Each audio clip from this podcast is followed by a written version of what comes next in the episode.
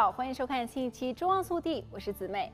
不晓得大家在洗澡的时候有没有唱歌的习惯？你们有没有发现，在浴室或者是电梯里面唱歌，声音会变得更加好听呢？澳洲曾经有研究显示，每5个人当中就有1个人喜欢在浴室内洗澡时，尤其是边洗边唱歌。而且很多人也会感觉到，在浴室唱歌，自己的声音更加好听。实际上，确实是这样的。我们大部分的浴室墙壁材质都是瓷砖，瓷砖通常都很硬、很光滑。声音在撞到像这样子坚硬光滑的表面后，只有一小部分被吸收掉，剩下的声音会被反射出去，再撞到另外一面墙壁。这样反复下去，直到反射到你的耳朵里。所以大家在洗澡唱歌时，就像是使用了 Auto-Tune 来弥补先天的声音不足，但是又不会那么做作，非常自然。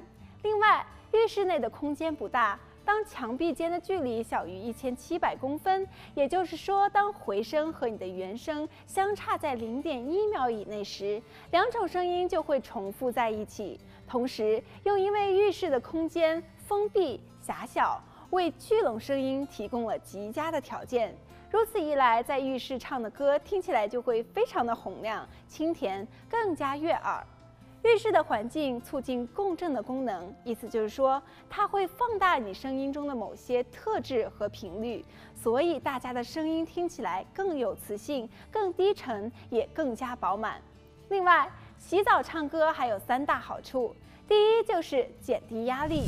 瑞典的一项研究证实，唱歌具有镇静的作用。那是因为唱歌可以帮助身体释放催产素，这种激素能够减少焦虑，也能够增进人们之间的感情。第二，减少发炎。唱歌除了对我们的身心有着镇定的作用，可以帮助减少发炎，那是因为唱歌可以抑制肾上腺分泌的肾上腺皮质激素，也叫糖皮质激素。当人类产生过多糖皮质激素，可能会使发炎加剧，也会使得血压升高、血糖上升，甚至是中风。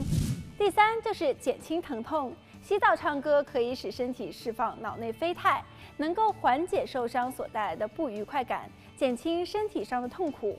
如果大家身上受了伤，此时就会觉得缓和许多。好了，本期节目到这里就结束了，让我们下期再见。